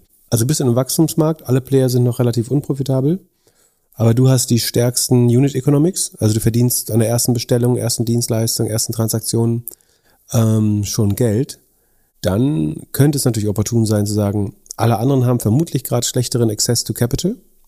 Und sollte ich nicht die niedrigen Werbepreise zum Beispiel nutzen, wenn mein Gesamtmarkt intakt ist. Ne? Also nicht, wenn, wenn ich im Home and Living bin, ist das, glaube ich, keine schlaue Strategie. Aber sagen wir, du bist, was läuft denn gut? Tourismus wird wahrscheinlich gut laufen. So sagen, oder zumindest sagen, alles über dem billigsten Segment von Tourismus. Dazu sagen, ich nutze jetzt meine relative Stärke und gewinne Marktanteile, weil andere sind vorsichtig, leiden mehr unter den Margen, kriegen wahrscheinlich nicht viel VC-Geld äh, in den nächsten zwei Jahren oder anderthalb Jahren. Äh, das könnte tatsächlich eine, eine gewinnende Strategie sein. Aber du brauchst sozusagen viel Buy-in von deinen Investoren oder musst sehr gut zeigen können, auch wie stark deine Unit Economics sind und warum du aus einem ähm, Move der Stärke ähm, genau, genau das machst. Äh, also man sagt immer so, alle Krisen bieten auch äh, Chancen, aber jetzt eine Rezession, wo liegt da die, die, die Chance liegt, wenn, wenn du, wenn du genug, wenn du so ein Familienunternehmen mit unheimlich viel Cash bist, äh, zuzukaufen, wie so ein Nutz das gemacht hast, das ist sicherlich eine Chance. Oder, oder auch so ein Snap, ne, die haben viereinhalb Milliarden und brauchen sie nicht, also haben positiven Cashflow die können weiter eigentlich so ähm, Equihires machen für Schlüsseltechnologien vielleicht. Ich, das ist vielleicht sozusagen die, die, man kann diese niedrigen Multiples, die Excel da be, äh, bemängelt, natürlich nutzen, um zu sagen, das ist jetzt eine Zeit zu konsolidieren und den Markt aktiv ähm, aufzuräumen. Ansonsten sehe ich sozusagen op operativ eher wenig Opportunities, befürchte ich. Außer an der Kostenbasis, also du hast jede Rechtfertigung, deine Kostenbasis mal zu reviewen jetzt und zu schauen, ob jeder wirklich äh, an dem Tisch sitzen, jeder und jede an dem Tisch sitzen muss, wo er oder sie gerade sitzen. Ähm, das, das würde ich noch als eine Opportunity sehen. Das ist natürlich ein sehr kühles Kalkül, aber äh, ich glaube, es ist trotzdem ehrlich. Was ist denn mit Bird los? Verlierst du jetzt deine Scooter in der Stadt? Ich habe doch gesagt, Bird ist die einzige Marke, die ich nicht benutze. Und ähm, jetzt kam die News, dass Bird ähm, das Rationale tut, würde ich vermuten, und sich aus Deutschland, Norwegen, Schweden zurückzieht. Das sind eigentlich sagen vom vom Consumer Wealth oder von der Kaufkraft, äh, einfach gesagt, von der Kaufkraft äh, mit die stärksten Märkte, also nicht in absoluten Zahlen, aber so relativ gesehen sind das äh, sehr wohlhabende Menschen, die in äh, Deutschland, Norwegen und äh, Schweden leben. Und insofern schon spannende Märkte. Aber Bird hat schon erkannt, da ähm, das mit, ich würde vermuten, in fast allen, zumindest in Deutschland, Schweden ist Tier, Lime, Voi, Bolt eventuell aktiv. Und dass sie da einfach immer weniger Nutzung auf den Dingern haben. Ähm, ich glaube, es ist gut für die Städte. Äh, du hast letztlich fast ein Fünftel Roller weniger auf der Straße, wenn nicht sogar ein Viertel. Ist gut für Bird. Ich glaube, die Länder, da gab es keine Chance zu gewinnen, außer über Konsolidierung. Dafür haben sie, wenn man sich den Aktienkurs anschaut, weder den Kurs noch das Cash, äh, um das zu finanzieren, eine Konsolidierung oder selber Treiber der Konsolidierung zu sein. Ähm, ich glaube, es macht keinen Sinn, das Geschäft zu verkaufen. So, es ähm, du hast Zero Switching Cost, also will irgendjemand den Kundenstamm von Bird haben, was hast du davon? So, du kannst direkt den nächsten Roller nehmen, eine App runterladen, Google Pay, Apple Pay, fertig. Das heißt, der Kundenstamm ist meiner Meinung nach nicht veräußerbar. Die Geräte sind nicht veräußerbar, meiner Meinung nach, weil sie sagen, signifikant anders aussehen als die der anderen. Es würde, glaube ich, hohe Komplexitätskosten bei der Technologie haben. Äh, ich hoffe, dass sie sie nicht verschrotten, sondern irgendwo anders einsetzen können. Ähm, und von daher, glaube ich, logischer Schritt äh, zur Kosteneinsparung, der, der wahrscheinlich überfällig war bei, bei Bird. Und ich, ich weine dem jetzt keine Träne nach. Also ich kann gerne auch noch einer verschwinden. Also ich fahre die Grünen am liebsten, ehrlich gesagt. Keine Ahnung warum. Vielleicht ist das auch so ein Farbding. Äh, ich ob das mal jemand untersucht hat, welche Farbe für sozusagen Sicherheit, obwohl dann hätte man sie blau machen müssen. Aber das sieht zu sehr nach Polizei aus. Also grün, das achso, Ding, grün macht man natürlich, weil es so schön öko aussieht, klar. Äh, also das, das Ding, ja auch, was rettet, ja, rettet ja auch die Welt durch Scooter fahren, darf man nie vergessen. Entschuldigung. Ja, auf keinen Fall. Also ich glaube, das ist äh, net negativ für, für die Umwelt, auf jeden Fall. Net negativ? Ja. Warum denn net negativ? Ist auch wieder übertrieben. Ja, ich, ich glaube, ich habe äh, hab noch keinen Öko getroffen, der wirklich meinte, dass das gut für die Umwelt ist. Also beweis mir gerne das Gegenteil. Ich freue mich auf die Nachrichten in der Inbox, aber ich ich würde den nicht, du trauerst nicht hinterher, denn eine Firma nicht mehr da ist. Ich würde nicht hinterher trauern, wenn die Dinge einfach nicht mehr in der Stadt sind. Aber Und wie sollen Leute sich stattdessen fortbewegen? Bitte zu Fuß, Fahrrad, Öffis. Baut Fahrradwege. Ja, Fahrradwege bauen ist gut. Dann okay, so. äh, Uber macht genau das gleiche wie Netflix. Also alle hatten irgendwie vor einem Jahr wahrscheinlich irgendeinen Workshop, dass sie jetzt Advertising machen müssen. Und sie scheinen jetzt auch irgendwas zu machen. Oder was, was haben die jetzt vor? Genau, ähm, Uber baut ein, ein Werbearm aus, äh, um sozusagen ihre relativ, also sie haben natürlich, wer viel Uber fährt äh, und überhaupt Uber fährt, ist relativ gesehen besser verdient äh, auf jeden Fall. Das heißt, ihre Werbe ähm, Audience ist wertvoll. Sie haben extrem gute Targeting-Daten, denn ich weiß mindestens, welches Handy das Leute benutzen und ich weiß, ähm, wo sie essen, wo sie schlafen, ob sie fliegen, wie oft sie fliegen das sind hervorragende Proxys für Bildung und Haushaltseinkommen. Also wenn ich sehe, jemand äh, landet regelmäßig am äh, Privatterminal ähm, des BERs, fährt dann zum Hotel de Rom und geht im Grill snacken, dann hast du, glaube ich, ganz gut, also das ist ein sehr extremes Beispiel, aber hast du super Targeting-Daten. Ähm, Dein normaler Dienstagabend. ja, genau, genau, genau. Wenn ich es nicht mehr nach Hause schaffe, schlafe schlaf ich im Hotel rum. Also auf jeden Fall sind es, glaube ich, großartige Targeting-Daten, die Mobilitätsprovider haben. Ähm, ob den Nutzern das dann gefällt, ist eine zweite Frage. Ähm, und wie Apple versucht, das zu verhindern, äh, ist die dritte Frage. Weil ich glaube, Apple diese Daten, weil das sind natürlich schöne exklusive Daten von Apple und Google auch, äh, die Location-Daten, die man ja normalerweise über Google Maps äh, oder die Apps äh, und das Endgerät selber äh, erhebt. Aber ja, Uber sagen, will äh, zusätzliche Werbemärkte aufschlagen. Äh, übrigens auch Instacart hat bekannt gegeben, dass sozusagen in, das ist sagen, wo ja auch viele Quick-Commerce-Dienste perspektivisch drauf gesetzt haben. Äh, und Instacart ist ja letztlich einer. Ähm, ich, auch da habe ich sagen, gute Konsumenten äh, und Konsumdaten, präferierte Marken, Brands, äh, Produkte. Kauft jemand Öko, kauft jemand Premium, kauft jemand Alkohol, Zigaretten, Babyprodukte, all das äh, hervorragende Targeting-Daten.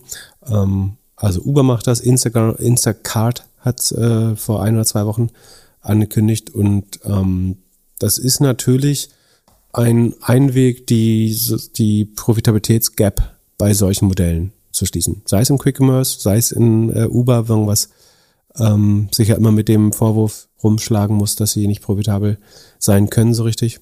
Von daher glaube ich ganz logischer Schritt und es wäre fast doof, das nicht äh, zu nutzen. Ähm, ich kann, also was glaube ich nervig wäre, wäre, wenn es so ist, dass wenn du, wenn du ein Uber bestellen willst, dann kommt erstmal so ein Pop-up-Screen, äh, den du drei Sekunden warten musst, um ihn wegzudrücken im schlimmsten Fall. Äh, ich glaube, das wäre richtig dumm. Wenn du es irgendwie auf der Fahrt, wenn man ja schon noch mit der Uber-App mal herumspielt, um schon das Trinkgeld festzulegen oder irgendwelche anderen äh, Sachen zu verfolgen, ob der, der oder die Fahrerin den richtigen Weg fährt. Ich glaube, das wäre ein guter Punkt zum Beispiel, um Werbung, Angebote ähm, einzuspielen. Warum nicht? Ähm, kein blöder Weg, oder? Wird es dich stören? Wird FreeNow nee. nachziehen? Einen Werbemarkt aufbauen. FreeNow hat, glaube ich, nicht den Scale, um ein gutes Werbeprodukt aufzuziehen. Da hat Uber, glaube ich, einen Vorteil. Haben es schon mal versucht ja? im Taxi, mit so Displays im Taxi. Ah, das war auch, das war auch cool. Wenn du im Taxi ein Display hast und das Taxi wüsste oder das Display wüsste, wer da jetzt fährt, ähm, das ist natürlich noch besser. Weil da hast du die, die fast ich, undivided attention. Ähm, das ist viel besser, als das in der App selber zu machen. Und so ein Display kostet ja nichts mehr. Würde es so aussehen, vielleicht? Das wäre eigentlich besser, als in der App zu machen.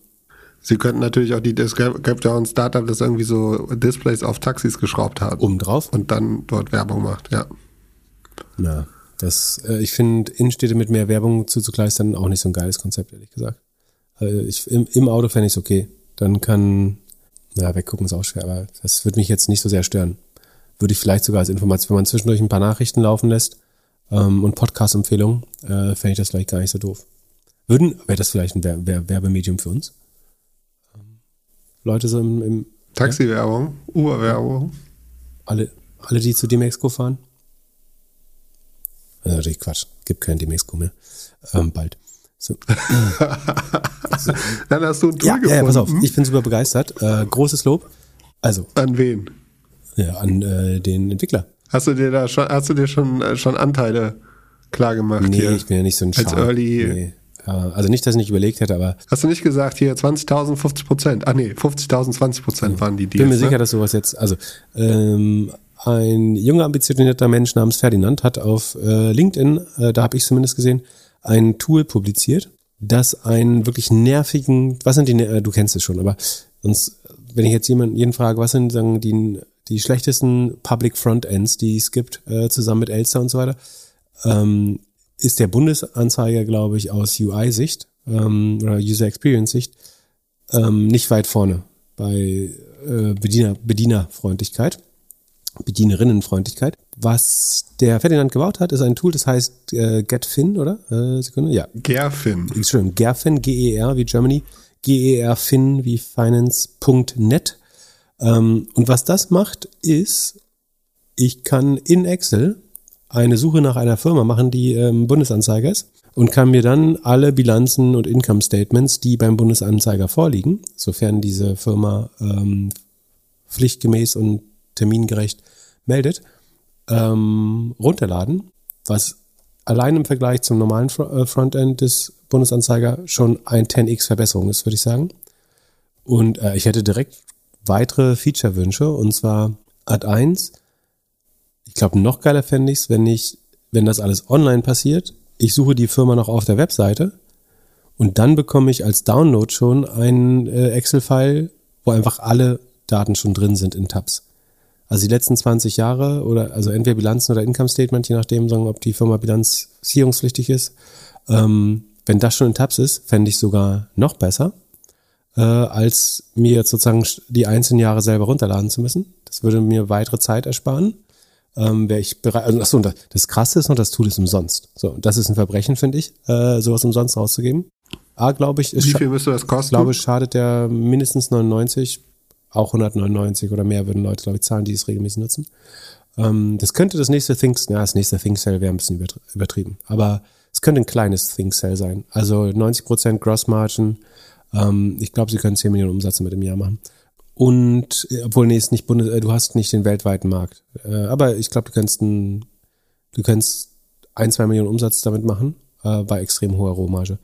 Und du kannst eventuell schauen, dass im UK Company Register könnte das, muss man mal schauen, irgendwo wird es ja auch andere ähnliche Liberalisierung geben.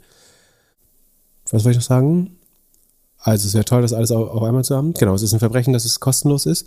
Unter anderem, weil es die Kredibilität, glaube ich, des Tools so ein bisschen fraglich erscheinen lässt. Also wenn sowas kostenlos ist mit so viel Mehrwert, frage ich mich schon so, ist da Schadcode drin, gerade wenn's, wenn ich es in Excel installieren soll, kompliziert. Ähm, von daher wäre es fast seriöser, wenn ich dafür zahlen müsste. Also der Code ist von Microsoft gecheckt und so, keine, keine Sorge. Der scheint sehr sauber zu sein. Aber ähm, ich finde es trotzdem, äh, ich würde wahrscheinlich weniger nachdenken, wenn es kosten würde, als wenn es umsonst ist in dem Fall. Ähm, und ein weiteres super wertvolles Feature wäre, wenn du Updates bekommst. Für also jede Company, die ich je runtergeladen habe, kann ich ein kleines Häkchen danach setzen. Ähm, remind me of new documents. Und jedes Mal, wenn ein neues Dokument kommt, äh, neuer Gesellschafter, neues äh, SHA, neue ähm, Gesellschafterliste, neue Bilanz oder Income Statement, ähm, bekomme ich einen Ping.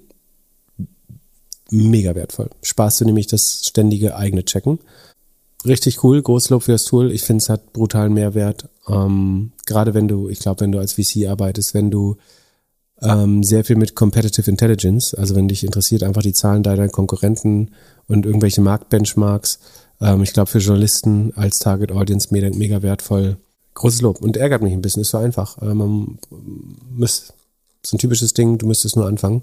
Ähm, bei den Pain, manchmal habe ich noch zu wenig so Pain-Bewusstsein. Äh, weil es ist du was, was echt krass. Ich ärgere mich jedes verfickte Mal, wenn ich auf der Bundesanzeigerseite bin. Jedes Mal. Ich hasse es. Ja, und wie oft ärgerst, wie oft ärgerst du dich, wenn du irgendwie Earnings Calls Dokumente im Warenkorb, im Internet, wo man Dinge downloadet, wo man Dinge in Links öffnet, Dokument ins, in Warenkorb legen, um es dann eventuell doch umsonst aus ab. Oh, wie die bescheuert, ey. Also hätten die, hätten die vor, ja, ja. hätte der Bundesanzeiger gesagt, es gibt ein Lifetime-Abo für 1000 Euro, dafür kannst du immer einfach alles mit einem Klick öffnen, hätte ich es längst gekauft. Ich meine, jetzt ist aber es umsonst. Mittlerweile ist ja, äh, ist aber der Prozess eh immer noch genauso genau. bescheuert, als wenn du es zahlen müsstest. Du legst ja weiterhin in den Warenkorb, glaube ich. Ähm, so ein Kacktool.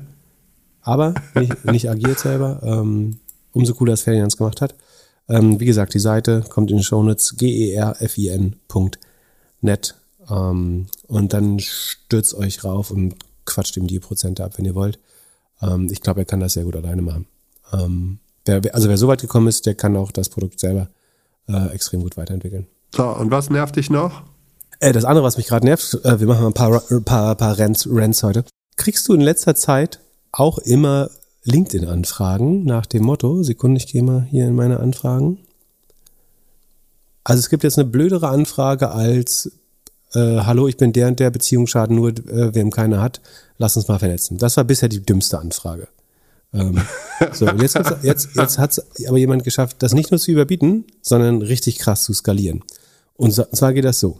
Hallo Philipp, mein Name ist Punkt, Punkt, Punkt, in der Regel weiblicher Name, weiblicher Formname, der, die persönliche Assistentin von Punkt, Punkt, Punkt, Name des, des ähm, LinkedIn-Mitglied, was mich penetrieren möchte, dieser Name, ich sage jetzt mal, das ist, was der häufigste Name Thomas. So, also ich sage die, die, also ich lese mal mit verteilten Rollen vor. Wir sagen, die Assistentin gibt sich hier als Gundula aus und äh, der Mensch, der mich mich nerven will, heißt äh, Thomas Müller. So, dann stellen wir, hallo Philipp, mein Name ist Gundula, die persönliche Assistentin von Thomas Müller. Thomas möchte sein umfangreiches Netzwerk mit dir teilen und freut sich über eine Verbindung. Ich wünsche Ihnen einen wunderbaren Tag. Äh, nachdem ich vorher geduzt wurde, ähm, wünschen Sie mir jetzt Ihnen einen wunderschönen Tag. Und das sehe ich so, kriegst du das auch? Dass Leute so eine nee. fake persönliche Assistentin haben? Oder das sind so Typen, wo du genau weißt, die waren irgendwie ähm, ein Jahr Solarium-Besitzer, ähm, dann haben sie Multi-Level-Marketing-Vertrieb gemacht und jetzt machen, machen sie Software-Sales. Und irgendjemand hat so ein Sales-Automatisierungstool gebaut, wo, wo sie den Leuten verkaufen, du wirkst zehnmal authentischer, wenn so ein Clown, wo du weißt, der verdient keine 3000 Euro im Monat, äh, so tut, als hätte er eine persönliche Assistentin oder einen Assistenten und das ist der sicherste Weg von mir. Also, A, selbst wäre die authentisch. Äh, Fände ich unheimlich frech, wenn mir irgendjemand über seine persönliche Assistentin, also du kannst ja auch einfach so tun, als wärst du es. Das kann ja ein Assistent, Assistentin, PA, was weiß ich, schreiben. Aber warum dann nicht so tun, als wäre es authentisch? Äh, das machen ja schlaue Leute auch so. Aber zu, um sich zu künstlich zu erhöhen, zu sagen, ich habe übrigens eine persönliche Assistentin, kann die mal Kontakt mit deinem Office aufnehmen, Ey, wie, das ist nach irgendwie, ich habe weil ich hab du der 14 einzige- Emojis im, in der Tagline und irgendwo steht Krypto, Web 3, Vordenker, bla bla bla in, in, in deiner Beschreibung, ist das mit Abstand die neueste, dümmste Sache, die du machen kannst, um Leute auf LinkedIn zu nerven und 100% nicht akzeptiert zu werden. Also da, A, die Leute, die du damit akquirierst, sind die wertlosesten, also die Leute, die dazu Ja sagen, sind die wertlosesten, dümmsten Leute auf LinkedIn. Und es ist der sicherste Weg, Adverselektion zu machen und nicht einen echten Entscheider zu kontaktieren. Es gibt einen ganz speziellen Platz in der Hölle für Leute, die sowas als LinkedIn Best Practice verkaufen. Ähm, wenn jemand den Trainer oder das Produkt kennt, was das zu verschulden hat, das äh, würden wir nächstes Mal gern besprechen. Ähm, Ja, es kommt dann in die Shownotes. Nee, ich möchte das, ich möchte das gerne mal ausprobieren, was mir da noch versprochen wird. Also, was Leute dazu treibt, zu glauben, dass das eine geile Masche ist. Äh, zu sagen, ich, Ich, glaube, du bist Fake. einfach nur neidisch. Warum? Ich glaube, ja, weil du der Einzige in Deutschland in der Internetwirtschaft bist, der keine privaten Assistenten hat. Ja, das sind ja eh Fake, die sind ja nicht echt. Die sind krass, dass du das nicht bekommen hast. Ich krieg mindestens, ich würde sagen, im Schnitt fünf bis zehn pro Woche von diesen Anfragen. Nur nach diesem Muster. Ich bin von, von einem vollkommen unwichtigen Typ die persönliche Assistentin. Ja. Ja, weißt du warum? Weil bei dir drin steht, dass du Super-Investor bist Nee, oder sowas. es, es ist oder, äh, irgendein Sales äh, das das hat oder irgendein richtig schlimmer LinkedIn Berater, der das auf äh, großen Kongressen oder so als als Best Practice ähm, propagiert. Wer, wer weiß, also woher, so ein wer weiß, 3000. woher das kommt, äh, ich wäre unheimlich gespannt. Keine Ahnung, warum ich so triggert. Aber mich. Also ich habe LinkedIn so eingestellt, dass man mir nicht als erstes irgendwie eine Anfrage stellen kann, sondern erstmal auf Follow geht. Und seitdem ich das gemacht habe, kommt Äh, das habe ich so auch, viel. das sollte man sowieso machen. Aber es kommen trotzdem noch äh, erstaunlich viele solche. Und was ich bei LinkedIn so krass finde, ist, wie weit man, also wie sie so, wieso sie das Tool nicht mehr zumachen. Also der, die könnten da doch wesentlich mehr Geld machen, wenn sie einfach mehr die Leute in das Abo drücken würden. Also ich würde Also A sagen, es gibt wenig Leute, die mehr als 20 echte Kontakte pro Woche machen. Also du hast das Follow-Feature, wer mir nur folgen will, kann mir folgen. Echte Kontakte, mit denen ich wirklich in Kontakt treten will, kann man auf 20 oder auf x Prozent der Followerschaft limitieren. Aber dass so Leute, die sich gestern angemeldet haben, sagen mit 500 Leuten in der ersten Woche Kontakt aufnehmen, ich würde es begrenzen. Ich glaube, es ist schlechte, schlechte User Experience.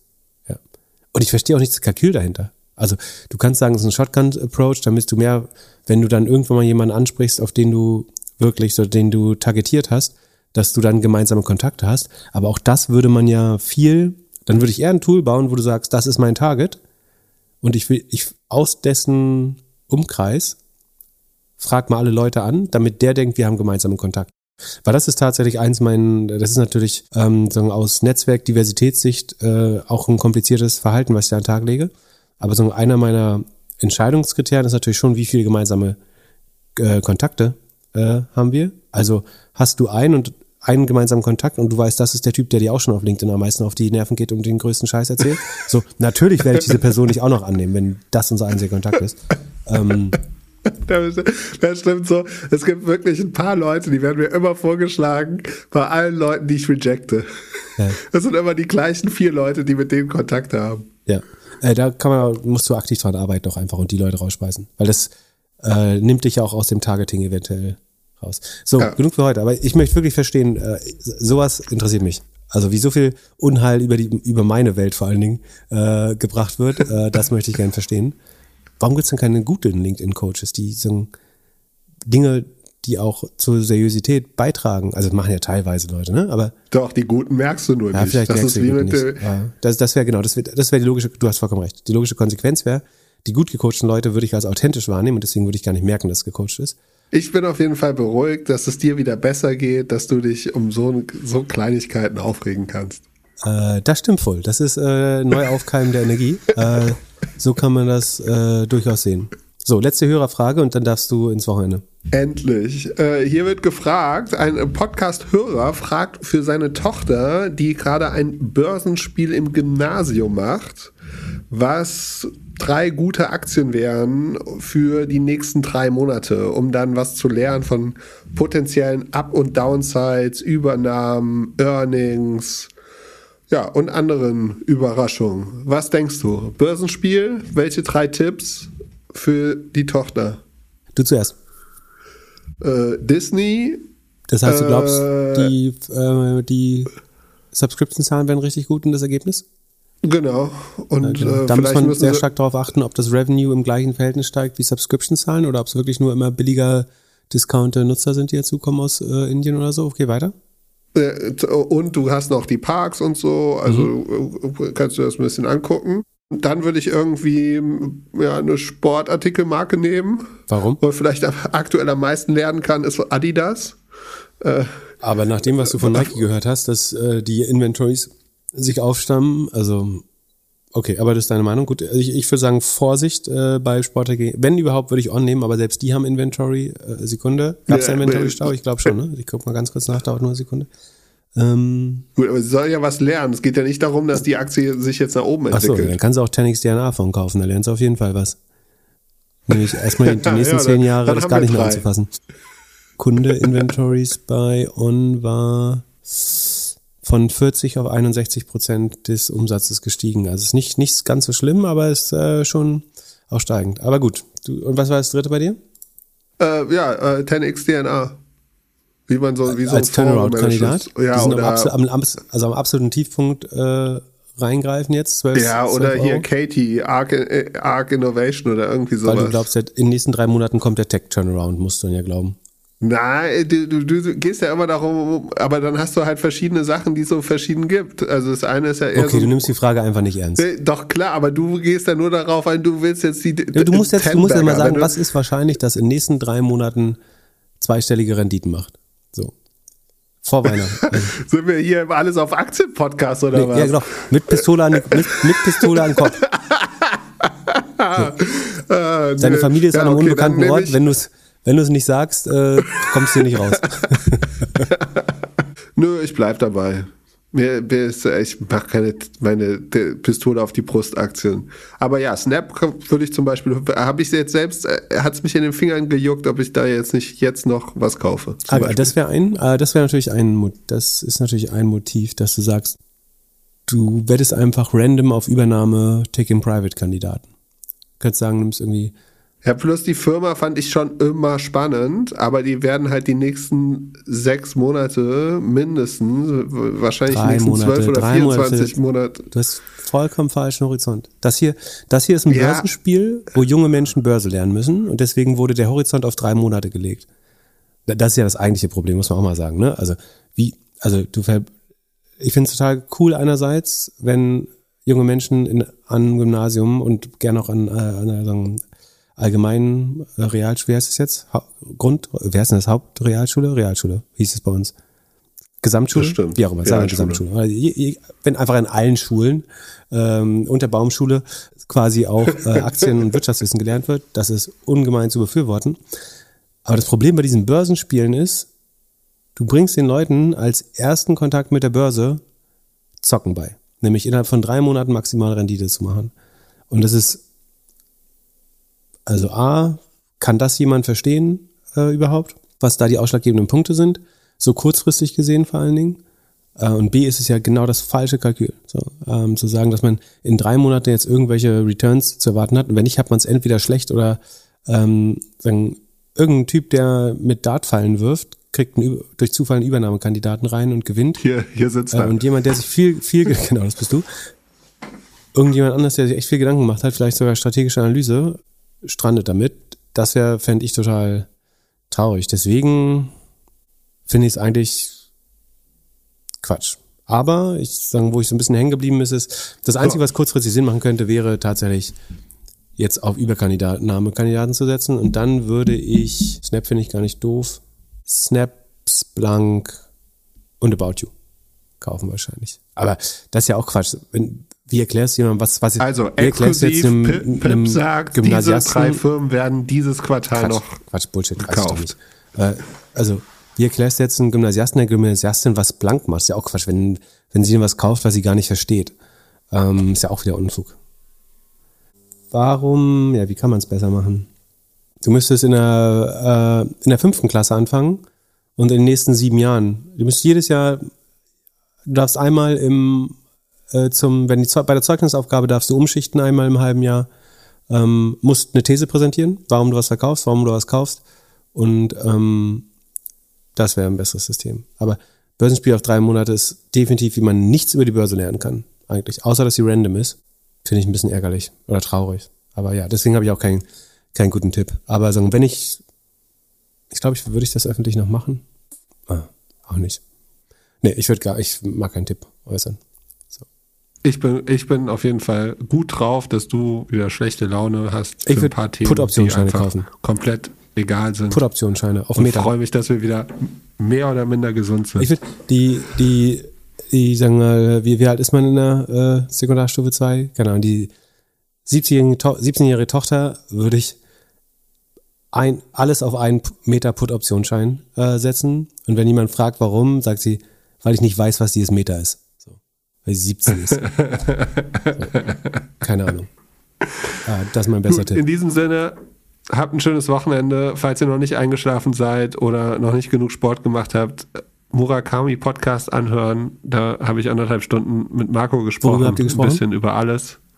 Ah, Auch die Entstehung von, von unserem kleinen Podcast hier, aber von, von vorne bis hinten, von Avocado Store, Corporate Startup bis zu Lollipod und äh, Doppelgänger ist natürlich auch drin. Wie lang? Anderthalb Stunden. Ui. Also, in diesem Sinne, habt ein schönes Wochenende. Bis Mittwoch. Peace. Düsseldorf.